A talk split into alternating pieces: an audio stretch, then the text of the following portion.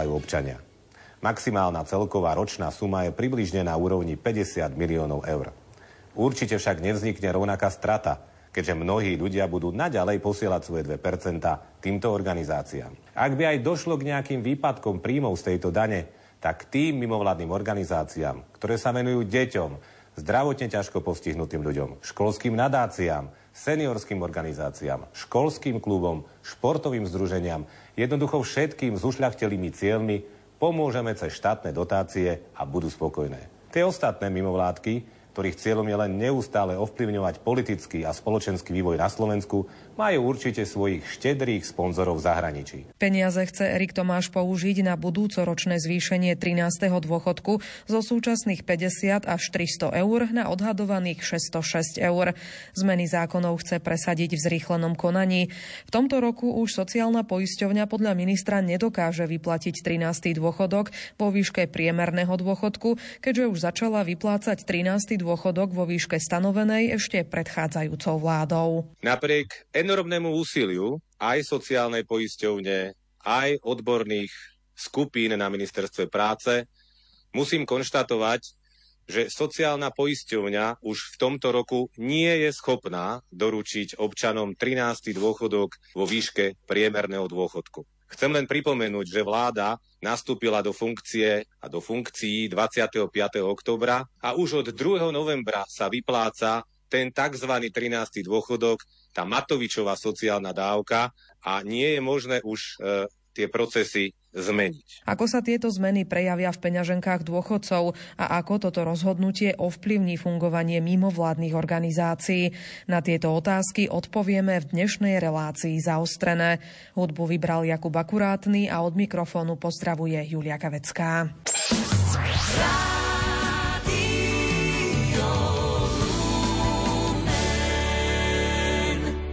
Rodičovské dôchodky od budúceho roka čaká radikálna zmena. Po novom by sa mali vyplácať formou 2% z dane z príjmu a nie ako časť sociálnych odvodov. Tieto ušetrené financie chce rezort práce využiť na plné 13. dôchodky a to od budúceho roka. Vláda Roberta Fica tak chce zmeniť niečo, čo fungovalo len rok a čo presadil bývalý minister práce Milan Krajniak ako svoju vlajkovú loď. Podľa vlastných slov chcel takto uľahčiť život matkám a častokrát aj otcom, ktorí uprednostnili starostlivosť o dieťa pred kariérou. Návrh ministra Erika Tomáša označil za hrubú chybu. Zaujímalo ma preto, v čom vidí túto chybu. Rodičovský dôchodok aspoň čiastočne zmierňoval diskrimináciu žien, matiek, ktoré vychovali pracujúce deti na výške dôchodku, ktorá na Slovensku fungovala tá diskriminácia desiatky rokov. Tým, že e, pán minister Tomáš zruší rodičovský dôchodok a presunie tie peniaze na 13. dôchodok, tak najviac poškodí matky, ktoré venovali svoju lásku, čas, energiu, výchove a starostlivosti o deti. Ten jeho návrh, tak ako to chce urobiť, najviac poškodí na dôchodku matkám s deťmi a žiaľ pomôže tým najbohatším a bezdetným dôchodcom. To znamená, tí, ktorí sa zaslúžili o to, že dnes náš štát môže fungovať, že ich deti, ktoré pracujú, sú ekonomicky aktívne, platia zo svojich daní a odvodov zdravotníctvo, školstvo, zdravot, zdravotný systém, sociálny systém a dôchodkový systém, tak takéto matky budú na dôchodku poškodené najviac. Zástupca jednoty dôchodcov Slovenska ale považuje ten aktuálny spôsob vyplácania rodičovského príspevku za nespravodlivý. Spomínal tam teda najmä to, keď robia deti v zahraničí, respektíve keď zarábajú málo a tým pádom neodvádzajú teda nič svojim rodičom. Tak nebude teda podľa vás ten navrhovaný spôsob spravodlivejší? Už tak e, ten e, spôsob, ktorý navrhuje pán minister Tomáš, aby to platili pracujúci ľudia z 2% zo svojej odvedenej dane, znamená to isté, čo eh, jednota dôchodcov Slovenska kritizuje. To znamená, aj z tých 2% odvedenej dane nebudú môcť prispieť eh, bezdetní, im nebude mať kto prispieť. A po druhé, ak vaše dieťa pracuje v zahraničí, tak ani tie 2% z daň neplatíte na Slovensku budete im môcť prispieť svojim rodičom. Jednota dôchodcov Slovenska sa vyjadruje k tomuto úplne nekompetentne. Plus je tam druhý vec, ktorú treba povedať, a to je to, že približne iba 10 z toho, čo vlastne tohto roku a budúci rok mali dostať e, rodičia vo forme rodičovského dôchodku, tak iba desatinu z toho môžu dostať z tých 2% odvedenej dane. A navyše ešte tak, že si budú musieť vybrať, či to dajú otcovi alebo mame, kdežto rodičovský dôchodok e, bol určený aj otcovi, aj mame, ktorí sú na dôchodku. Takže neobstojí podľa vás ani ten argument, že štát a sociálna poisťovňa takto vlastne získajú čas prostriedkov na tie avizované zvýšenie 13 dôchodkov, tých 315 miliónov eur? To je iba prerozdelenie peňazí od tých chudobnejších dôchodcov a tých, ktorí vychovali deti, smerom k tým bohatším dôchodcom a k bezdetným. To nie je žiadna e, výhoda, iba prerozdelenie peňazí takýmto nezmyselným spôsobom. Je to taká zásadná systémová zmena, ktorá ale už má platiť teraz od 1. januára, čo je veľmi krátky čas. Je vôbec e, priestor na nejakú odbornú diskusiu o tejto téme? No určite nie je priestor na odbornú diskusiu, ale najmä, ak by to chceli urobiť, musia to urobiť v skrátenom legislatívnom konaní. A e, neviem si predstaviť, ako ho odôvodnia, pretože rozhodne žiadne porušovanie ľudských práv ani hospodárske škody nehrozia. Práve naopak, ak to príjmu v skrátenom legislatívnom konaní, tak vzniknú značné škody e, pre matky s deťmi, e, ktoré sú dnes na dôchodku. Tie 2% zdaní pomáhali fungovať aj mnohým neziskovkám, ktoré sa napríklad starajú o starých alebo chorých členov svojej domácnosti. Ako to môže podľa vás ovplyvniť ich fungovanie? No myslím si, že to e, poškodí tieto neziskové organizácie, lebo si treba uvedomiť, že dnes e, podľa mojich informácií je približne 19 tisíc, ktoré vlastne môžu akoby poberať tie 2% z dane. A teraz do tej istej kategórie dehonestujúco zaradíme aj približne 900 tisíc dôchodcov, ktorí by mohli mať nárok na rodičovský bonus. A necháme vyberať to dieťa, že či príspeje e, svojmu otcovi alebo svojej mame drobnými alebo prispieje tými istými drobnými svojmu dieťaťu, ktoré chodí na školu a škola má zriadenú e, nejakú neziskovú organizáciu, alebo to dá nejakej cirkvi, alebo to dá nejakej charite. E, určite to poškodia. Najmä si treba uvedomiť, že na rodičovský dôchodok bolo určených rozpočne na budúci rok približne 315 miliónov eur. Na 2% zdaní sa predpokladá, že sa môže prerozdeliť v budúcom roku 50 miliónov eur to je e, bagateľ. A ešte tých 50 miliónov eur sa musí prerozdeliť medzi rodičov na dôchodku a medzi všetky neziskové organizácie na Slovensku. Minister vlastne potom tie slova korigoval na druhý deň tým, že povedal, že vlastne nie všetky teda neziskovky e, prídu o tie peniaze, že kto, ktoré by prišli, podľa neho také tie správnejšie, teda nie tie politické mimovládky, že tie budú nejakým spôsobom podporovať. Je toto podľa vás správne, takto kadrovať tie jednotlivé mimovládky? To je na uh, pánovi ministrovi, aby vysvetlil svoje slova. Každopádne uh, väčšina tých uh, neziskových organizácií alebo charit, uh, ktorým prispievajú už dnes pracujúci ľudia na Slovensku 2%, uh, sa rozhodne venuje niečomu úplne inému ako nejakej politickej činnosti. Venujú sa charite, sociálnej pomoci.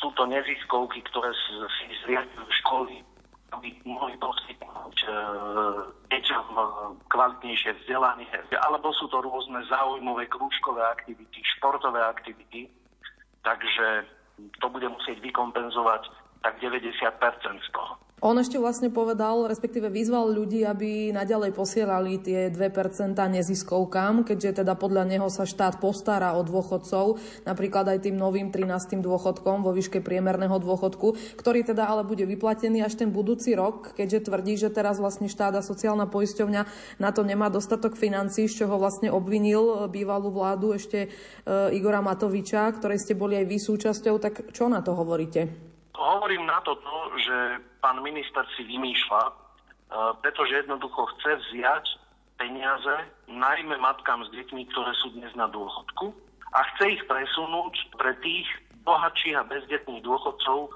ktorí dostávali doposiaľ nižší 13. dôchodok a bezdetní dôchodcovia samozrejme nedostávali rodičovský dôchodok. Takže iba prerozdelenie peňazí k tým bohatším dôchodcom a k tým, ktorí e, nemali deti alebo ktorých deti pracujú v zahraničí.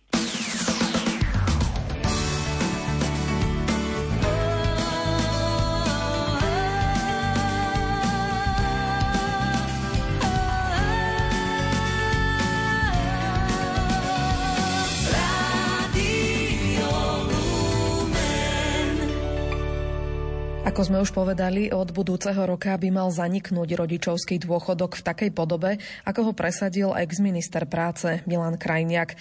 Ušetrené peniaze chce štát presmerovať na plný 13. dôchodok.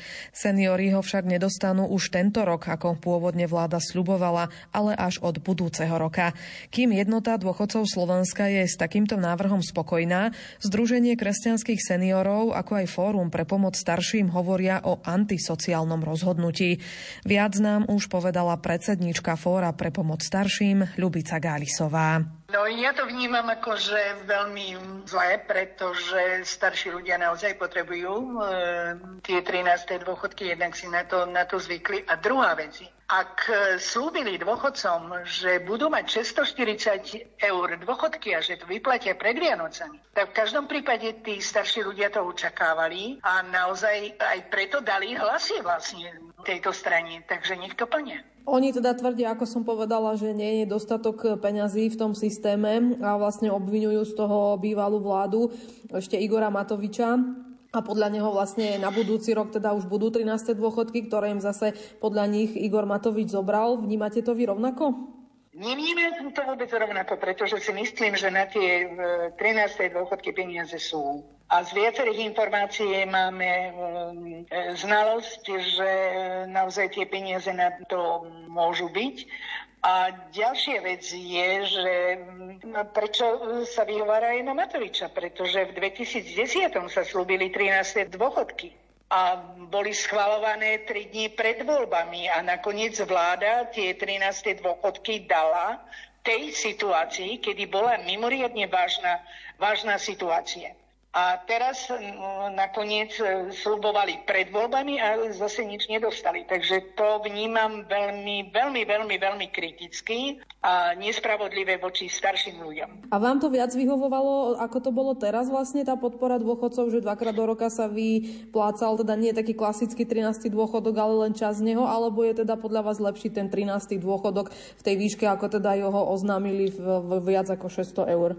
V každom prípade ja som kritizovala ten 13. dôchodok, ktorý bol pôvodne schválený a že bol schválený v určitej výške, myslím, že to bolo 460 eur a treba to zobrať z toho pohľadu, že naozaj to poškodzuje tých e, nízkopríjmových. Vezme si, že ak aj dneska slubujú 13. dôchodok, že bude 606 tak to vychádza už nie 640, ale 606 tak je to pre tých nízkopríjmových nie taká suma. Povedzme si, že dostanú vyplatené 606, ale oni dostávali 300 eur, čiže sa im zvýši ten dôchodok len o 306 eur, nie o celých 600, 606. A môžeme povedať, že toto je antisociálne, pretože dostanú zvýšené dôchodky práve tí, ktorí majú vysoký príjem. Takže to nie je, nie je, by som povedala, ani systémové a ani sociálne. Odborníci ale niektorí teda sa vyjadrili aj tak, že dôchodcovia už ani nepatria do tej skupiny ohrozených obyvateľov, že tam skôr možno patria osamelé matky s deťmi, respektíve rodiny s nízkymi príjmami, na ktoré by štát teda viac mal dbať. E, je to tak aj z vášho pohľadu a z vašej skúsenosti? V žiadnom prípade nie, pretože my z okolností na nás sa obracajú ľudia, ktorí sú naozaj v rizikových situáciách a ktorí majú mnoho problémov a my pokladáme starších ľudí za najohrozenejšiu skupinu. Prečo? Pretože tí ľudia naozaj sú jednak sami, jednak nemajú dostatočné služby, jednak nemajú na lieky a e, dá sa povedať, že e, nielen tú starostlivosť, ale ani finančné prostriedky nemajú na to, aby si zabezpečili to, čo oni naozaj, naozaj potrebujú. A to si myslím, že by sme mali a v našej, e, na Slovensku naozaj riešiť.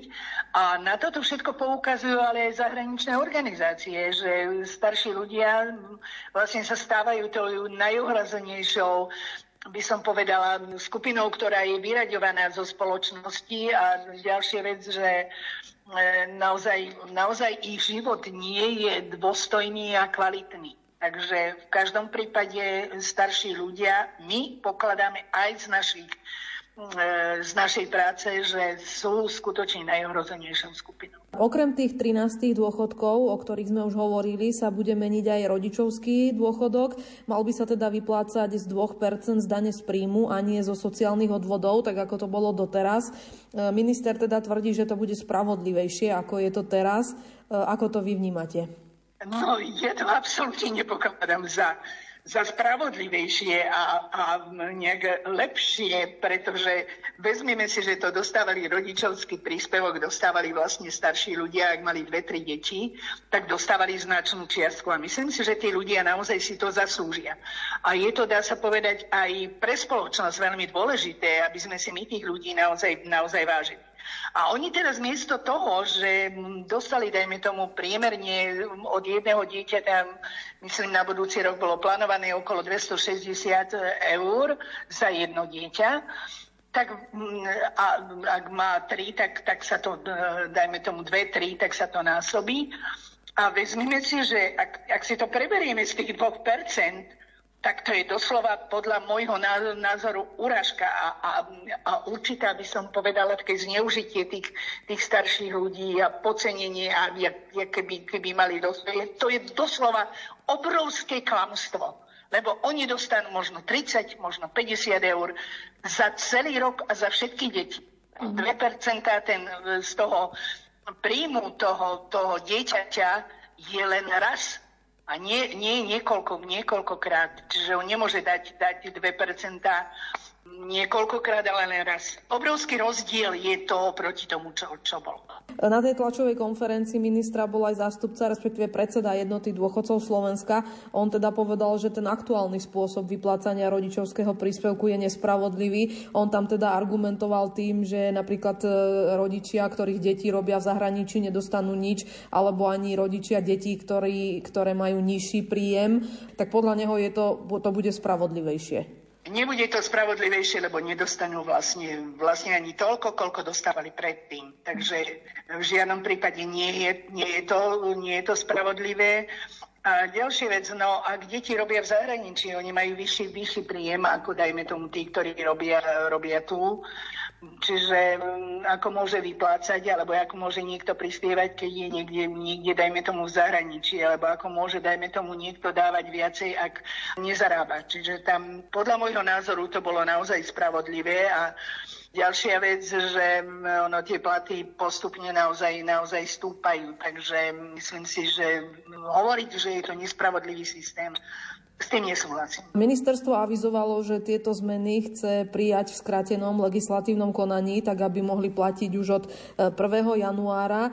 To znamená, že, by, že to asi neprejde tým klasickým e, pripomienkovým konaním. Áno. Tak konzultoval vôbec s vami niekto predtým e, takéto, takéto zmeny, že sa majú udiať? Samozrejme, že nie. Absolútne sa nás nepýtali. Oni sa pýtajú vždycky jednoty dôchodcov, ktorá zastupuje nejakých, podľa ich e, nejakých 100 tisíc, ale tu je 1 milión 400 tisíc dôchodcov. To znamená, že ak sú ďalšie organizácie, tak by sme mali tie ďalšie organizácie do tohto procesu a do, de, do tejto prípravy byť zapojení, aby sme sa aj my mohli vyjadriť a nie zobrať len, dá sa povedať, organizácie, ktorá s nimi spolupracuje, aby, aby oni dávali svoje, svoje názory. Takže je to, je to nesprávne a podľa môjho názoru v žiadnom prípade nesúhlasím s tým, aby, aby to bolo v skrátenom legislatívnom konaní. Ono to vlastne ani nezodpoveda tomu, že že to môže byť v tom skrátenom legislatívnom konaní. Tie 2% zdaní, ktoré by ponovom teda mohli sa ľudia rozhodnúť, či dajú neziskovkám alebo rodičom, doteraz pomáhali fungovať najmä mnohým neziskovkám, ktoré sa napríklad starajú aj o starých či chorých členov svojej domácnosti. Ako to podľa vás môže ovplyvniť ich fungovanie? Samozrejme veľmi vážne, pretože niektoré tieto organizácie dostávajú finančné prostriedky, z ktorých naozaj e, financujú svoju činnosť. Ak tie peniaze zoberú, tak mnohé organizácie môžu zaniknúť. A ja sa pýtam, tieto, tieto 2% nestačia ani na, na, na, na tú činnosť. Miesto toho, aby sa zvyšovali, tak sa idú, idú okliesňovať. A ja sa vás opýtam, ak dajme tomu má rodič, alebo teda rodina má, dajme tomu, svoje deti, kde chodia niekde do školy, tak prečo sa rozhodnú? Rozhodnú sa preto, aby, aby dali svojim deťom a nie svojim rodičom. Je to neetické, aby nutili, nutili vlastne tých rodičov alebo tie rodiny, aby, aby sa rozhodli medzi tým, či dajú svojim rodičom a či dajú, dajme tomu, na nejakú, na nejakú organizáciu. A tú organizáciu, dajme tomu, potrebujú, lebo je to, je to pre ich deti. Je to pre zdravie a pre tých, pre tých chorých ľudí. To je, to je neetické.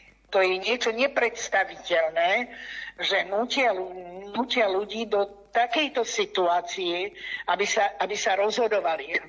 Podľa môjho názoru je, je to veľká neúcta k tým rodičom. Veľká neúcta. Takže by som povedala, že toto je nesystémové a veľmi zlé opatrenie, ktoré oni, oni mm, príjmajú. Jednak to poškodzuje, poškodzuje veľmi vážne starších ľudí, ale vážne to poškodzuje aj tieto neziskové organizácie, ktoré vykonávajú naozaj prospešnú činnosť a veľmi dôležitú činnosť. Nejakým spôsobom sa to možno dotkne aj vášho združenia, ale aj vy ste nejakým spôsobom doteraz e, používali na svoju činnosť práve tieto 2% z daní? Samozrejme, my tiež vždycky dávame každý rok, no žiaľ, ako pre starších ľudí, viete, väčšinou sa prostriedky dávajú na deti, ale v každom prípade vždycky sme každý rok dostali určitú čiastku, ktorá nám v tej našej práci naozaj pomohla.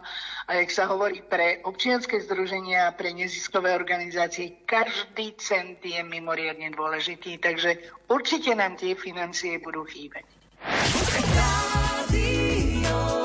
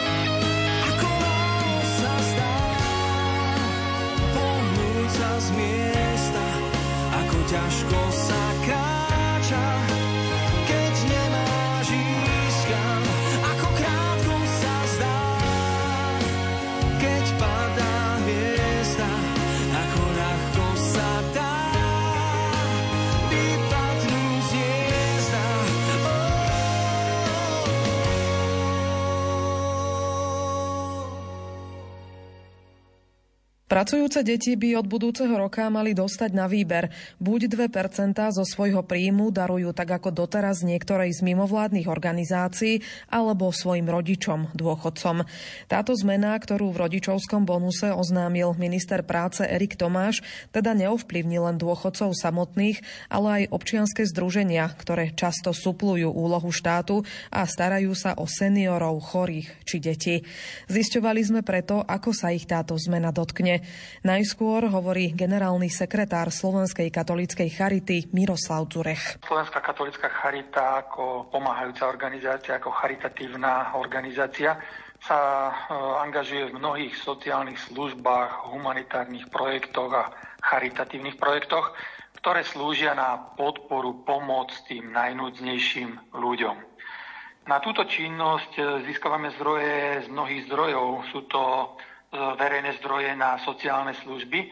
Ale tak ako všetci vieme, e, už roky sú sociálne služby, zvlášť niektoré, e, nedofinancované a preto potrebujeme zdroje na dofinancovanie týchto služieb a na dofinancovanie mnohých projektov, ktoré vykonávame. Aj zdroje z 2% zaplatených daní fyzických a právnických osôb sú tieto zdroje, a preto s istou nervozitou sme zaznamenali správu o zmene financovania alebo prístupu k týmto 2%. Veríme, že navrhované opatrenia jednak neznížia náš príjem z tohto zdroja, ale skôr ešte opačne očakávame, že budú vytvorené mechanizmy, ako ako podporiť e, všetky tie služby, činnosti a projekty, ktoré Slovenská katolická charita vykonáva. Čiže očakávate, že vlastne to, že sa ľudia budú môcť rozhodnúť, či dajú tie 2% e, buď neziskovým organizáciám alebo svojim vlastným rodičom, dôchodcom, že to môže zasiahnuť e, do vašej práce, do toho, koľko financí z týchto 2% dostanete, ako ste boli doteraz zvyknutí? Áno, určite táto správa nás nervoznila, pretože o 2%, eh, hoci nie sú najvýraznejšou položkou nášho rozpočtu, E, závisí práve to dofinancovanie. A, a vlastne to dofinancovanie je dôležité vôbec pre existenciu mnohých služieb. Takže áno, e, vnímame to s očakávaním, že, že čo spôsobí toto navrhované opatrenie, keď ho budeme poznať e, do podrobna. Avšak verím, že z povahy našeho pôsobenia, z našej misie a našich služieb budeme práve tí, ktorí možno, možno si zaslúžia práve ešte väčšiu podporu ako doteraz. Čiže vlastne sa spoliehate na to vyjadrenie ministra Erika Tomáša, ktorý teda po tej kritike, ktorá sa vzniesla po tom oznámení týchto zmien, povedal, že vlastne tým ušľachtilým, ako to on povedal, neziskovkám, sa budú snažiť nejakým iným spôsobom pomôcť. Takže toto vás možno trošku upokojilo?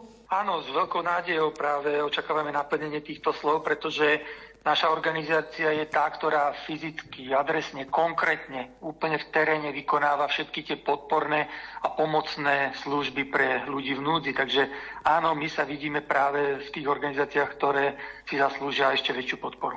Treba asi povedať, že sú to služby vo veľkej miere, ktoré by mal poskytovať štát a vy v podstate suplujete tieto, tieto jeho záväzky.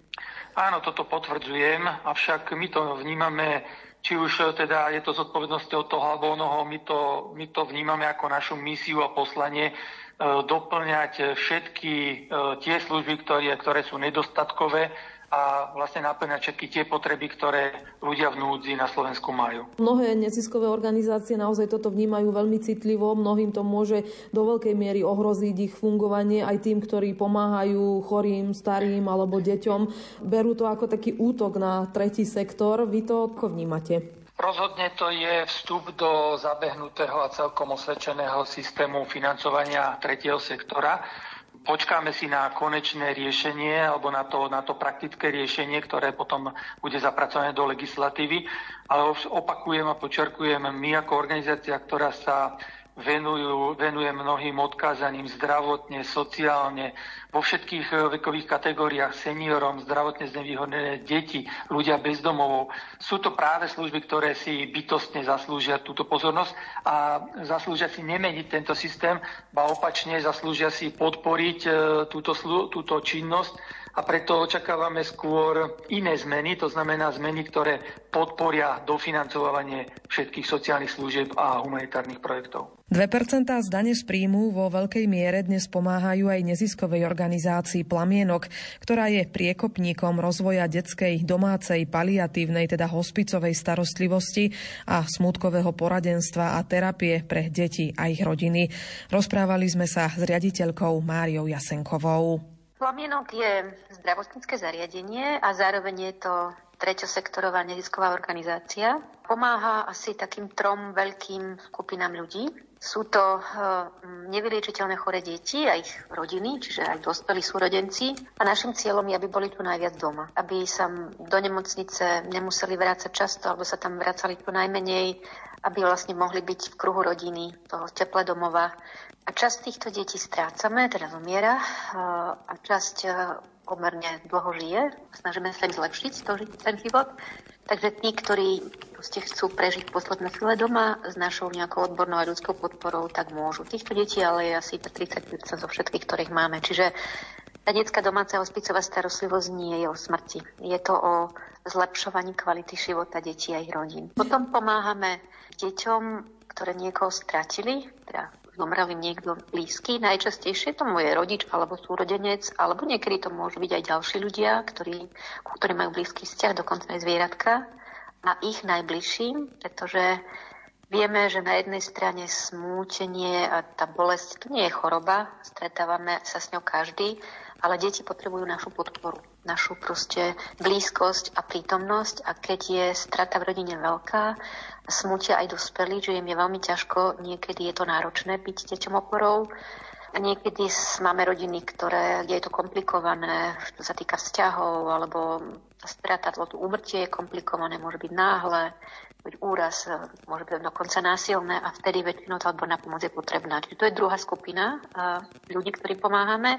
A tretia oblasť je vzdelávanie. Snažíme sa v rámci našich možností vzdelávať mladých ľudí, študentov, ale aj odborníkov a dokonca aj laickú verejnosť v tejto oblasti. Ako som povedala, vy ste nezisková organizácia, tak e, ako vlastne fungujete, čo sa týka financií, ako, ako po tej stránke finančnej e, pokrývate tieto svoje služby a ako vám vlastne v tomto celom pomáhali práve tie 2% pomáhajú? No my sme neziskovka, ktorá je plne závislá na daroch, čiže nezarábame a snažíme sa, alebo zatiaľ sa nám to vždy podarilo, aj to chceme, 20 rokov pomáhať pre deťom a rodinám bezplatne. A to vo všetkých oblastiach aj teda v tej smutkovej časti, aj, v tej, aj čo sa týka chorých detí. Malú sumu chceme teda po ľuďoch, ktorí k nám idú do kurzov, respektíve do jedného z nich. A je to skôr psychologický aspekt, že ak si nezaplatím za kurz, tak väčšinou tam nechodím, čiže to nepokrýva zďaleka, zďaleka náklady. Čiže viac menej všetkým klientom pomáhame bezplatne. No a získavame to, ako sa dá. Snažíme sa osloviť e, aj ľudí ako jednotlivcov, aj firmy, aj nadácie, máme granty, ale 60 80% nášho príjmu sú 2 ja som veľmi vďačná, že taký inštitút na Slovensku je a pretrváva už toľko rokov. Bez neho by sme Myslím si, že nevedeli pomáhať 20 rokov. Určite to by sme takú dlhú dobu nepomáhali, lebo zháňať peniažky je náročné. Fyzicky aj psychicky a sa situácia sa mení, um, firmy vznikajú, zanikajú, sú rôzne ekonomické krízy, čiže nie je to jednoduché zohnať dar. Aj administratívne, ako by možno ľudia si povedia granty, ale čo za tým stojí, čo, čo za tým je práce pri vypisovaní tých grantov, pri ich vyhodnocovaní a vyžaduje to ďalšiu pracovnú silu, ktorú človeka, teda, ktorého musíte zaplatiť, lebo nikto to nebude dlhodobo ani by nemal dlhodobo robiť nezištne a bez, bez odmenu, pretože to je čas a energia. Takže bez 2% by sme sa vlastne nezaobišli. Ako mne sa chce pri tejto príležitosti povedať, že sme tomu štátu vďační. Že, nám, že taký inštitút vytvoril a že že demokraticky dal možnosť e, verejnosti rozhodnúť, akú neziskovku podporia. Možno sú podporia takú, ktorá mi blízka a to, čo vlastne akutne v živote riešia a ktorej dôverujú. Takže preto si myslím, že pokiaľ sa jedná o neziskovky, ktoré priamo pomáhajú, že nie sú to neziskové organizácie, ktoré zbierajú a rozdeľujú peniaze, tak tam ich tí klienti priamo poznajú a vlastne hovoria o nich, lebo dneska sú sociálne médiá, proste tie informácie sa neutaja, Takže takto vlastne tá dôvera mm, je, je, je relevantná, že keď nejaký rodič alebo adolescent, tínedžer povie niekomu a sa to proste šíri, tak e, ľudia vedia, že môžu tej organizácii dôverovať. Čiže som presvedčená, že, že ten vzťah s verejnosťou je transparentný a priamy. A pokiaľ to bude cez nejakú štátnu inštitúciu, tak jednak to bude administratívne veľmi náročné, čiže bude to vyžadovať veľa práce a tým pádom máme menej času na to, aby sme pomáhali a zároveň to bude aj pre nás viac peňazí, pretože budeme musieť zaplatiť ľudí, ktorí to budú robiť. A tiež je to otázka aj taká, že um, ako, aké budú kritéria, ktoré neziskovky budú podporené, nebudú, kto o tom bude rozhodovať. Tak to vlastne o tom rozhoduje verejnosť alebo ľudia a prípadne firmy. Je to veľmi demokratické tak um, veľmi by som sa prihovorila za nejakú hlbšiu verejnú diskusiu, za rozobratie tej témy, akoby za to, že akú vlastne hodnotu majú neziskovky pre, Slo- pre Slovensko, pre túto vládu, alebo proste um, prečo sme tu. A možno by bolo aj riešenie, že niektoré neziskové organizácie e, by mohli, dajme tomu, zaniknúť alebo sa pretransformovať, ak by ich služby poskytoval štát. Aj v tejto našej oblasti si myslím, že dlhodobo je to neudržateľné. Ja si nemyslím, že plamienok bude poskytovať detskú domácu paliatívnu starostlivosť dlho, do nekonečna, pretože je to služba, ktorá by mala byť v rámci štátneho systému. Je to náročné a v rámci toho systému je možné vytvoriť model, kde by aj pre tých lekárov to bolo jednoduchšie, že by napríklad rotovali medzi rôznymi klinikami, oddeleniami. Ale to už je na inú tému. Čiže možno, že riešenie tohto problému je, že časť e, týchto služieb bude poskytovať štát a na to treba tiež zamerať úsilie energiu. Ako teda v tejto súvislosti vnímate ten aktuálny návrh e, ministra práce Erika Tomáša, ktorý chce, aby ľudia od budúceho roka sa rozhodovali, kde tie 2% dajú, teda nielen neziskovkám, ale môžu teda prispieť aj svojim vlastným rodičom. E, aký, ako vnímate tento aktuálny návrh? Ja si myslím, že je to limitácia pre neziskový sektor, pretože do neho pôjde menej peňazí, to som si takmer istá, pretože samozrejme, keby išlo o mojich rodičov, a hlavne nemám ja veľkú mzdu a oni nemajú veľký dôchodok, tak ja venujem svoje 2% mojim rodičom.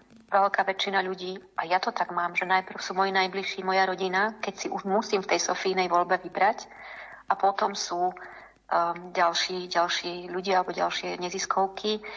Um, je určitá časť populácie, ktorá má dobrú mzdu a možno, že tam to problém nie je.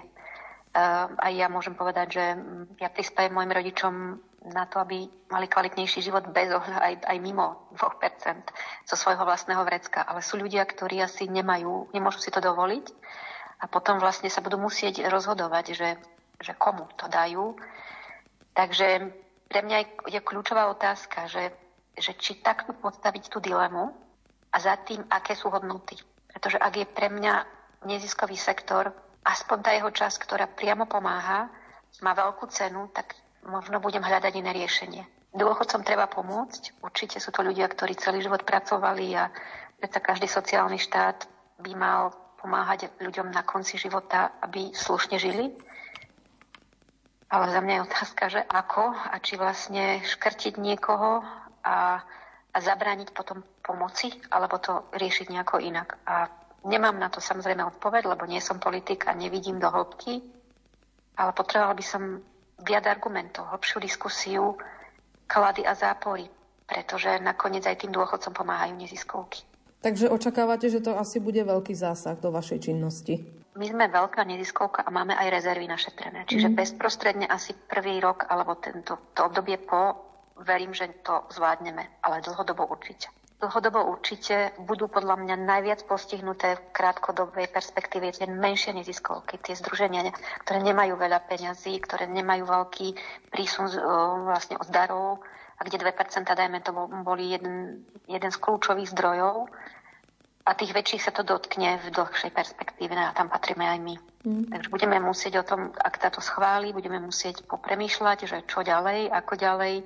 Budeme bojovať za deti a rodiny, to je samozrejme, však to je naša úloha a poslanie, a uvidíme, čo život prinesie. Úplne presne to neviem odhadnúť, ale viem, že budeme v tlaku. Minister si očividne tú kritiku uvedomil hneď na druhý deň, potom ako mal tú tlačovku, kde oznámil toto rozhodnutie a potom vlastne povedal, že tým ušľachtilým, podľa neho teda neziskovkám sa budú snažiť pomôcť, takže toto vás asi tiež neupokojilo. Uh, ja som to video videla, uh, takže mi ho poslali s nami. Mám k tomu viac otázok. Je to strata demokracie, pretože tam bude rozhodovať nejaká komisia, kdežto takto rozhodujú ľudia, ktorých sa to priamo dotýka. A mm, je to veľmi pestré, čiže je to fakt naozaj demokratické, to je jedna vec. Za druhé, bude nesmierna administratívna záťaž. To som pre, presvedčená, že vypísať granty a vyučtovávať tie peniaze, ktoré samozrejme budú musieť byť vyučtované, um, bude veľká proste záťaž ako pre nás pre plamienok, 2% sú darom preto, že venujeme energiu ich príprave 2-3 mesiace, um, kedy sa pripravuje vlastne celá kampaň, potom pobeží kampaň a zvyšok roka môžeme pomáhať deťom a rodinám, lebo máme istotu, že budeme mať veľkú väčšinu peňazí a raz ročne sa to vyučtuje. Je tam samozrejme istá práca, ale je trúfam si odhadnúť, ne, neporovnateľne menšia, ako bude tá, keď budeme vyučtovať granty zo štátnej pokladne. Takže nie je to to isté, nie je to to isté. Bojím sa kritérií rozhodovania a bojím sa na, nároku na vyučtovanie a času a záťaži, ktorá bude navyše. Do tretice sme oslovili aj občianske združenie Svetielko nádeje, ktoré je zamerané na zlepšovanie a skvalitňovanie života detí a mladistvých s onkologickým alebo iným vážnym ochorením a tiež ich rodín. Okrem toho sa usiluje pozitívne vplývať na verejnosť, aby ostatní ľudia dokázali citlivo vnímať situáciu týchto detí a rodín a vytvárali pre nich prostredie porozumenia, prijatia a pomoci. Ako ich ovplyvnia avizované zmeny 2%, nám povedala Katarína Michalčíková. Občianske združenie Svetielko nádeje pôsobí už 21 rokov pri uh, detskej onkológii v Banskej Bystrici, uh, kde sa snažíme uh, zlepšovať a skvalitňovať život detí a aj mladých ľudí, ktorí majú onkologické alebo nejaké iné vážne ochorenia a celkovo aj ich rodín, pretože sa tam dosť často vyskytne ten problém, že keď ochorie dieťa, jeden z rodičov musí zostať doma, nepracuje, čiže sú naozaj len na jednom príjme. Poskytujeme e, jednu tiež z mnohých našich služieb, prepravná služba, kedy tie deti e, s rodičom alebo s nejakou blízkou osobou cestujú za liečbou, cestujú na kontrolné vyšetrenia, čo zase trvá v nejakých intervaloch, niekedy aj rok. Čiže sú to veľké náklady pre tie rodiny, ktorým my poskytujeme tieto služby a im to ušetrí mnoho peňazí, alebo tie peniaze by vôbec nemali. Čiže uh, toto je tiež jedna z dôležitých služieb. Potom poskytujeme služby psychológa, sociálneho pracovníka, uh, liečebného pedagóga, um, nutričnú terapiu, kanisterapiu, čo je vlastne terapia za pomoci psíkov pre tieto deti, ktoré sú v dlhé obdobie na oddelení. Veľmi dôležitá je pre nás aj súčasť našej organizácie Detský mobilný hospic, kedy chodíme za deťmi, ktoré už e, nie je možné vyliečiť, e, čo je však pozitívne. 80% detí sa už v súčasnosti z onkologických okorení dá vyliečiť. Je to teda naozaj široká škála činnosti a pomoci, ktorú robíte. Čo sa týka financovania, tak čo vám teda najviac pomáha v tejto vašej činnosti? Ako získavate financie? 2% z daní tvoria pre nás v svetielku nádej polovicu našich príjmov a keďže poskytujeme tieto služby, ktoré nie sú nahraditeľné, pretože detské onkológie sú vlastne tri na Slovensku, čiže v tom regióne Stredného Slovenska, kde pôsobí Svetielko nádej, je to v podstate taká nenahraditeľná práca, ktorú robíme. A je aj veľmi náročná na to, aby si to tí, ktorí sú v tejto ťažkej situácii zabezpečili, tak tieto 2% naozaj nám veľmi pomáhajú čiže keď je to polovička v podstate našich príjmov. A keby sme si predstavili, že, že by sme prišli už len o polovicu týchto 2%, tak my by sme už museli naše služby utlmiť. Ako teda v tohto pohľadu hodnotíte ten aktuálny návrh e, ministra práce Erika Tomáša, ktorý chce dať ľuďom možnosť, že budú tie 2% dávať buď organizáciám, alebo teda rodičom ako rodičovský príspevok? Do akej miery to môže ovplyvniť vašu činnosť? Tieto návrhy, ktoré e, teraz prichádzajú z ministerstva, sú e, dve rôzne veci, ktoré v podstate by nemali mať nič spoločné, pretože každá je tu už súčasťou. Štatút 2% je niečo, čo veľmi dobre funguje a je možné podporovať mimovládne organizácie, ktoré robia naozaj prácu, záslužnú prácu a ktorú chcú aj ľudia prostredníctvom svojich 2% podporiť, pretože v nej vidia zmysel a je to naozaj také nevhodné, že keby sa museli rozhodovať medzi tým, že či podporia ľudí, ktorí si nemôžu inak pomôcť ako cez občianske združenia alebo nadácie a rozhodovať sa, že či teda podporia svojich rodičov, ktorí sú v dôchodcovskom veku. Je to proste náročná situácia, ktorá by zasiahla naozaj mnoho organizácií. Sme v závere dnešnej relácie, ktorej sme zaostrili na avizované zmeny rodičovských dôchodkov a 13. dôchodkov. Hudbu do relácie vybral Jakub Akurátny a spoza mikrofónu ešte pekný deň praje Julia Kavecká. Do počutia.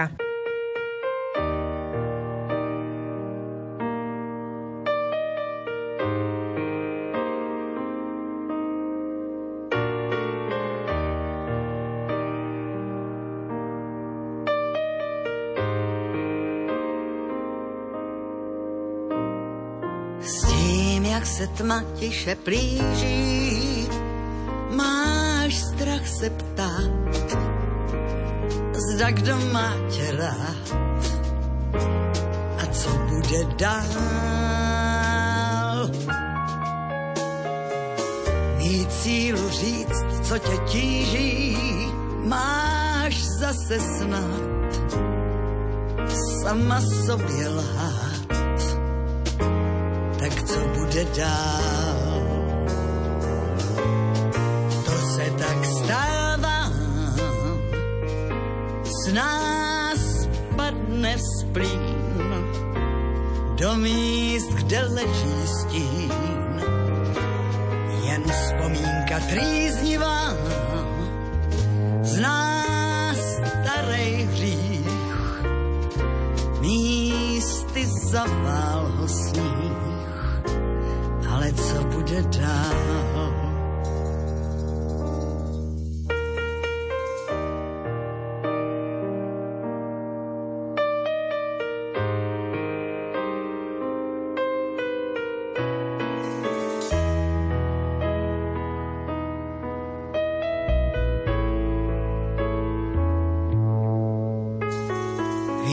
že tvůj čas už se krátí, máš že už nemůžeš víc, tak co bude dál? Mít šanci vše ještě vrátit, mít to znovu svou a duši nevinou dalo žít by se dál.